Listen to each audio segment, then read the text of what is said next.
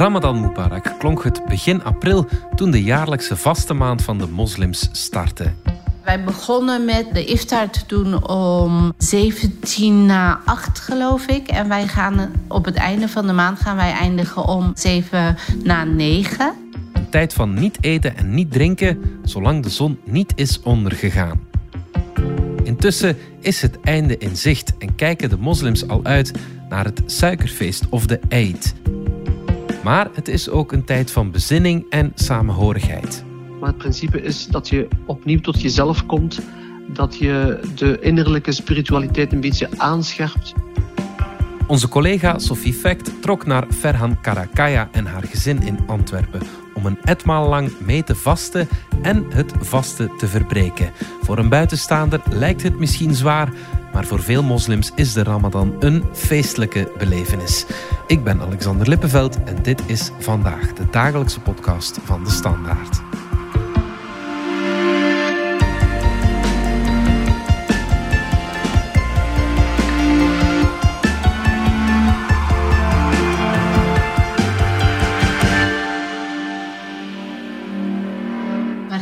Vanavond niet thuis zijn, hè? Waar dan?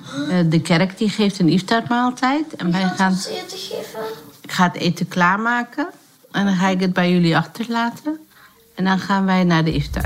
Ik, ik dacht al, wie gaat ons voeren? Dit is Ferran Karakaya. Hallo, ik ben Ferhan Karakaya. Ik woon in Antwerpen. Ik woon sinds 13 jaar in België. Ik ben mama van vijf kinderen. Momenteel werk ik overdag bij een eh, groothandel als salesmanager. En vijf dagen in de week geef ik ook huiswerkbegeleiding bij mijn eigen vereniging. Ferran is een moslima die samen met haar hele gezin deelneemt aan de Ramadan. Dat betekent dus dat ze overdag vast en s'avonds, als de zon ondergaat, dan moet ze de vaste verbreken met de iftar. Dat is hoe deze maaltijd heet. Vandaag zal die iftar extra welkom zijn, want de hele familie heeft zich overslapen Niemand voor Sauer is wakker jongen. en dus zat niemand vanmorgen aan de ontbijttafel. Ja, wij hebben vandaag onze ochtendmaal gemist. We zijn in slaap gevallen. Ja, ja, ja. Dus je hebt nog niets. Nee, nee. Amai. Amai, dat is wel... Het is, maar- het is voor de eerste keer tijdens de Ramadan. Hè? 24 uur. Ja, het is, maar het is voor de eerste keer eh, tijdens de Ramadan. Ja, denk het wel. Maar, ja. Zijn nog altijd fit, hè? Ik ben Sophie. Ik ben geen moslima, maar ik mag een dag en een nacht samenleven, vasten en eten met de karakayas. Om te ervaren hoe dat gaat, zo'n ramadan. Dit jaar startte de islamitische vaste maand op de avond van 1 april en zal die eindigen op 1 mei met het suikerfeest. In principe doen alle moslims mee vanaf het moment dat ze in de puberteit zitten, dus meestal van 12 à 13 jaar. Soms doen ook jongere kinderen mee, omdat hun ouders al willen dat ze kennis maken met het vasten. En om meteen een van de misverstanden over de Ramadan de wereld uit te helpen, nee, er mag ook niet gedronken worden. Ook geen water. De truc is, zo verklapte Ferran me, om er vooral niet te veel aan te denken. Ja, eigenlijk moet je dat zo min mogelijk doen en zelf ook proberen bezig te houden om daar juist niet aan te denken. Want je gaat jezelf daar alleen maar eh, mee kwellen. Ik heb met Ferran afgesproken op kantoor in Antwerpen. Ik tref daar ook haar collega's Sumaye en Hatis aan. En we praten eerst een beetje over van alles. Maar we belanden al vrij snel bij de Ramadan. Normaal gesproken, in deze lange maanden, is er eigenlijk maar één gebed wat tijdens de werkuren valt. Eh, je kan toestemming vragen aan je werkgever om in plaats van de pauze die je dan nuttigt, hè, want mensen zijn aan het eten en jij hebt dan wel pauze, maar je bent niet aan het eten, dat je dan in plaats daarvan even in, in een stille plaats even een vierkante meter gebruikt om te bidden. Sumaye vertelt me dat niet-moslims dikwijls een heel fout beeld hebben van de Ramadan. En mag je ook geen water drinken? Amai, dat moet lastig zijn. Als je meteen zegt, amai, het moet lastig zijn, neem je eigenlijk al aan hoe het is voor die persoon. Maar terwijl dat voor ons, voor de moslims die vasten, het misschien totaal niet lastig is. Dus een betere vraag zou zijn om inclusief te werken is... En hoe gaat het met je? Hoe gaat de ramadan voor jou?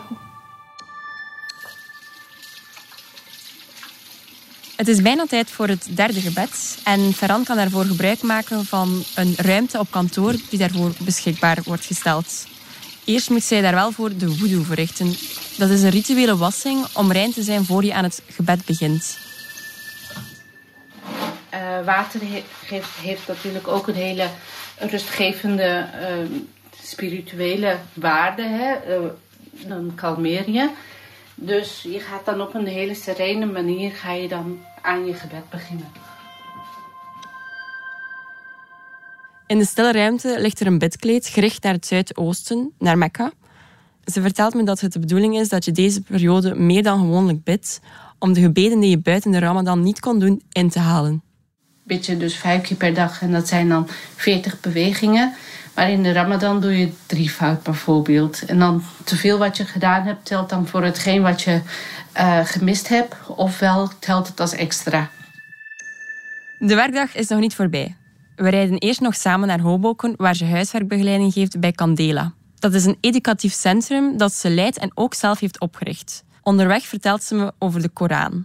Hoe het de bedoeling is dat elke moslim elke dag van de Ramadan een stukje leest uit het heilige boek. Dat komt van uh, het feit dat de Koran in de Ramadan is neergezonden bij onze profeet. En elk jaar in de laatste tien dagen van de Ramadan ging de profeet zich eigenlijk terugtrekken in de grot. En dan liet hij zichzelf voorlezen uit de Koran door de engel Gabriel. En dat doen wij dus nu ook. Elk jaar in de Ramadan proberen wij samen te lezen. Dat iemand leest en de anderen die luisteren naar de gewoontes van de profeet.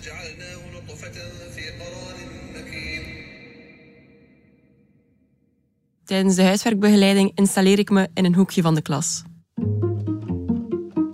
En welke wil je maken? Wil je deze maken of de achterkant? Deze. Deze? Goed zo. En terwijl Ferran aan het lesgeven is, bedenk ik me wat deze vrouw niet allemaal verzet op een dag. Twee jobs, vijf kinderen, vrijwilligerswerk en dat allemaal in combinatie met de vasten. En terwijl ik dat denk, besef ik dat ik de fout maak waar Sumeye het over had. Het is ongevoelig om als buitenstaander de vastenperiode voor moslims enkel te percipiëren als lastig. Als de werkdag erop zit, rijd ik samen met Ferran mee naar huis. Maar eerst stoppen we nog even om haar drie kinderen op te halen waar een vriendin op heeft gepast. Dus ik heb vijf kindjes. De oudste is 18. Die woont op kot. Dus zij is waarschijnlijk wel heel vaak alleen thuis. Uh, alleen tijdens de iftar.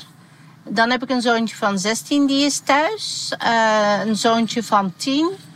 Een dochter van 8 en een zoontje van 6. Ja, uh, even kijken. Als ik bij Ferran thuis kom, ben ik eigenlijk meteen op mijn gemak. Ja. Het is een heel warm gezin, dat voel ik meteen. Met veel plezier schuiven die een stoel bij aan tafel voor mij. Dan moet Ook die woonkamer die ademt echt islam. Gedaan, denk ik. De tv staat aan en op het raam hebben de kinderen met waterstift Ramadan Mubarak geschreven. Terwijl Ferran en haar man Mustafa druk bezig zijn in de keuken en de tafel dekken en zo, duiden de kinderen op een kalender aan welke dagen zij hebben meegevast. Het Ramadan heb ik, heb ik woensdag ooit gedaan? Nee. Ja, ja. De jongste dochter Ryan en de jongste broer Furkan zijn duidelijk super blij dat ik er ben. Met veel plezier vertellen ze over hoe de Ramadan hen vergaat. Ik ben acht jaar en ik heet Rehan. Mijn naam is Furkan en ik ben zes jaar. Ik heb bij de vakantie heb ik alle dagen behalve de 14e en de 13e gedaan. Uh, dat, is, dat is soms moeilijk. Ja, soms is dat leuk. Als je niet super vaak geïrriteerd wordt door jouw twee broers. Heb jij al de Ramadan gedaan? De eerste dag wel. Ja. Dus dan heb je niets ge gegeten? Ja, alleen, uh, alleen in de ochtend een beetje en dan heeft hij niks gegeten. Goed, hè? vond je dat moeilijk? Mm, vond je dat moeilijk? Nee, niet echt. Omdat de arme mensen, uh, die hebben uh, nooit eten. Daarna gaan we één dag net zoals die arme mensen doen. Bij ons Eh, mama die maakt zo allemaal etentjes klaar. Ehm, als we zo een bezoek krijgen, dan komen er zo allemaal mensen. Dan wordt dat super leuk. Dan zijn er allemaal fruiten. En dan zo allemaal um, hapjes. Dat wordt super lekker. Watermeloen. Ja, watermeloen vooral. Ja, we, we willen graag dat, dat ze de waarden en normen overnemen. En dat wil ook iedere ouder, denk ik. Maar het is niet gedwongen. Het is gewoon, Eigenlijk is het wel logisch als ze jullie dat zien doen, ja. dan ze willen toch doen wat dat hun ja, voor hen is het ook heel interessant. S ochtends wakker worden en het is cool. Terwijl ik met de kinderen praat, merk ik ook dat in de keuken nog steeds hard gewerkt wordt. Vandaag op het menu hebben wij dus yoghurtsoep. Dat zijn heel veel tarwesoorten en boontjes in eh, yoghurt. Met een eh, sausje van boter en gedroogde mint en peterselie. Handgemaakte pasta, stoofvlees, gevulde vegetarische aubergine, aardappelgratin, groene salade en een eh, rode koolsalade. Alle smaken voel je heel intens. Je doet het met meer liefde dan normaal. En dat proef je er ook wel in, denk ik. Ja, je proeft dat altijd.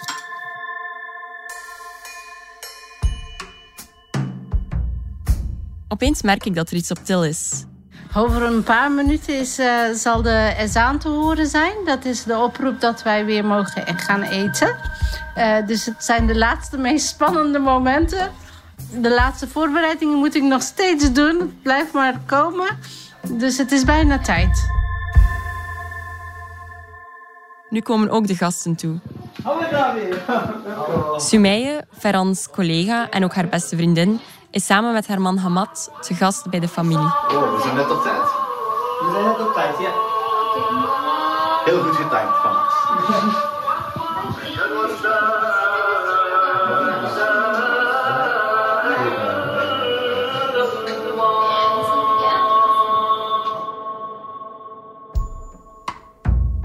We zetten ons aan tafel en het eerste glas water wordt eindelijk uitgeschonken. En ook heerlijk ruikend eten wordt opgeschept. Ik wou echt niet klagen door de dag heen, omdat ik weet dat deze mensen dat al weken aan het doen zijn. Maar ik ben heel blij dat dat eten eindelijk op mijn bord ligt.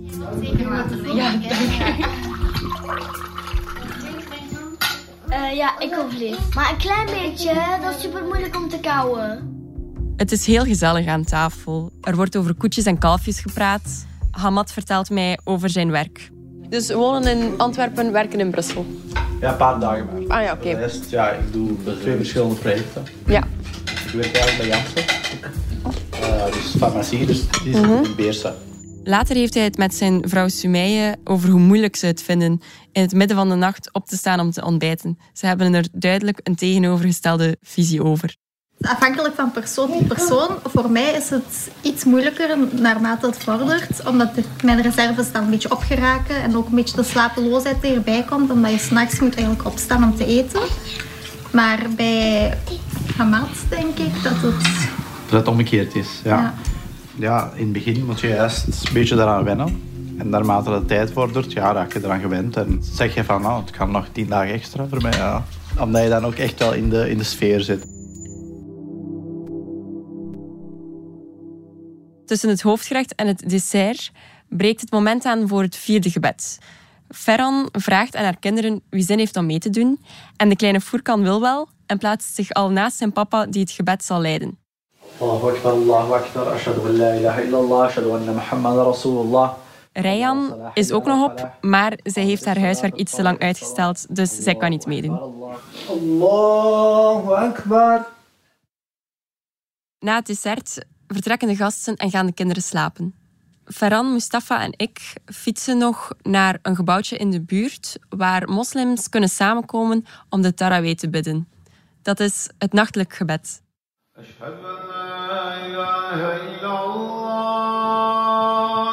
Dat nachtgebed heet de Taraweeh. Het is ietsje langer en het is ook niet verplicht.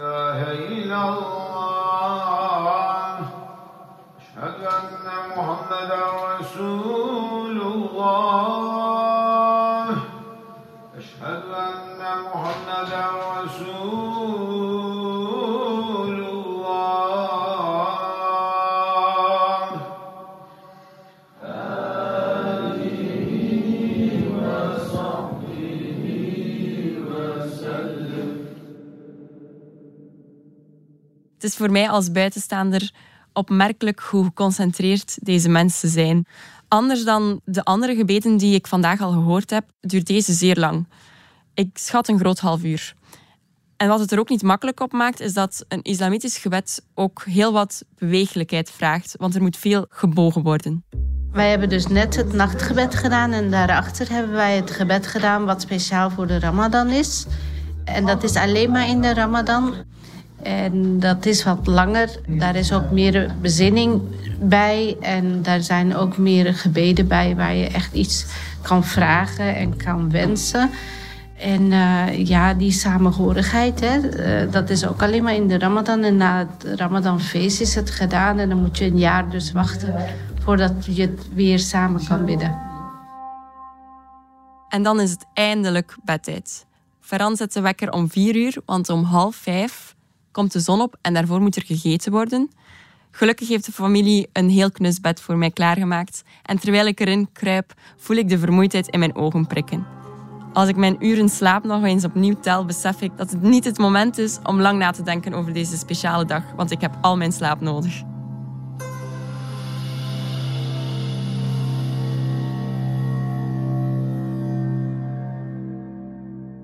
De Ramadan is natuurlijk veel meer dan vasten.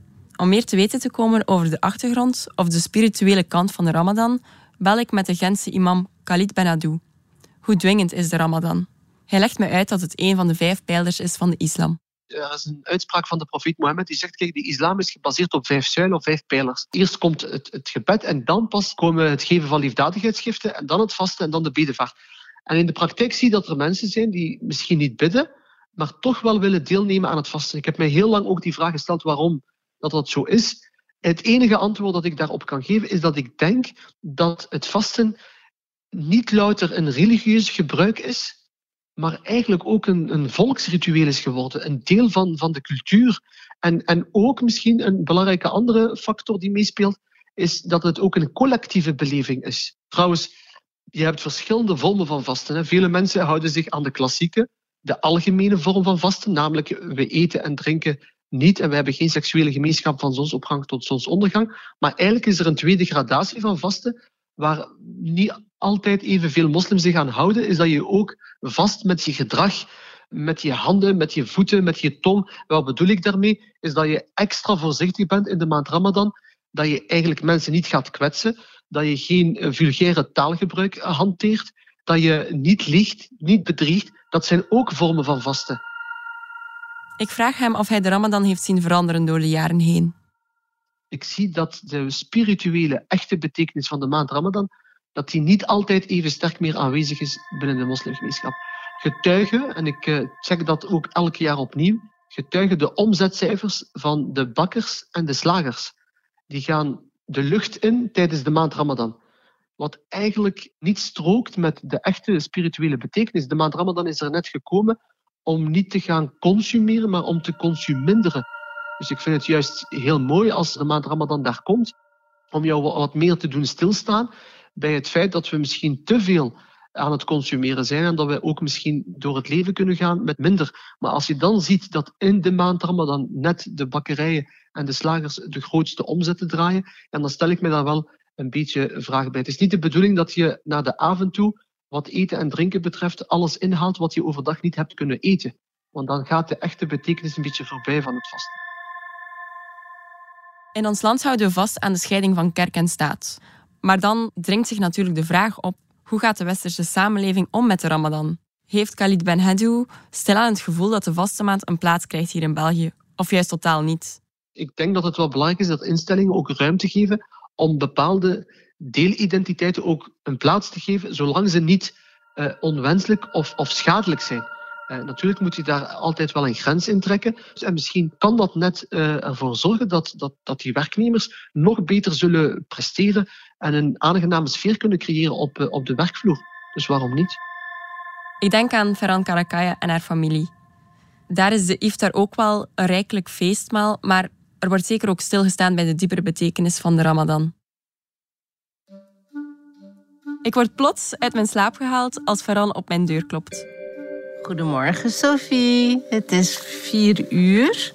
Ik ben nog niet goed wakker. En het is tijd voor het sahur, dat is het uh, ochtendmaaltijd. Terwijl ik de trap op ga, besef ik dat ik nog in mijn pyjama loop.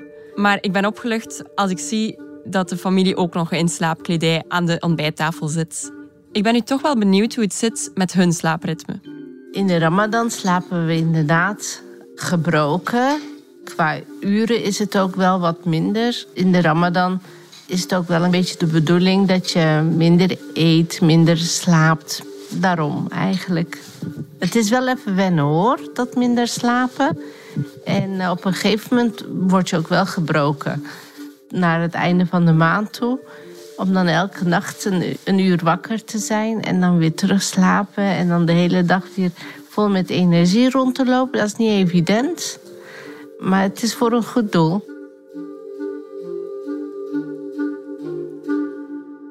Na de wassing en het gebed is het tijd om nog enkele uurtjes te slapen waar ik niet rouwig om ben. Voor mij zitten 24 uur bij de Caracas er zo goed als op.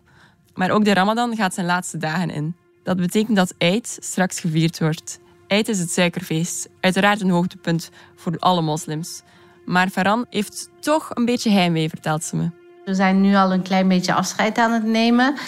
En dat is natuurlijk wel heel erg emotioneel. Het zal weer een heel jaar duren voordat Ramadan er weer is. En elk jaar ben je eigenlijk een beetje aan het wensen, aan het bidden dat je de volgende Ramadan weer gaat kunnen meemaken. Het was een bijzondere ervaring. En terwijl ik afscheid neem van Ferran en haar familie, vraag ik haar nog wat ik nu haar het best toewens. Ze antwoordt: wens me maar gewoon een fijne, gezegende Ramadan. Maar je kan het ook in het uh, internationaal zeggen. Dat is uh, Ramadan Karim. Uh, en zo wens je eigenlijk een goede Ramadan. Dit was vandaag de dagelijkse podcast van de Standaard. Bedankt voor het luisteren. Beluister onze podcast in onze app DS Podcast of volg ons op Spotify, Apple Podcast of eender welk ander podcastplatform. Alle credits van de podcast die je net hoorde vind je op standaard.be-podcast. Reageren kan via podcast.standaard.be. Morgen zijn we opnieuw.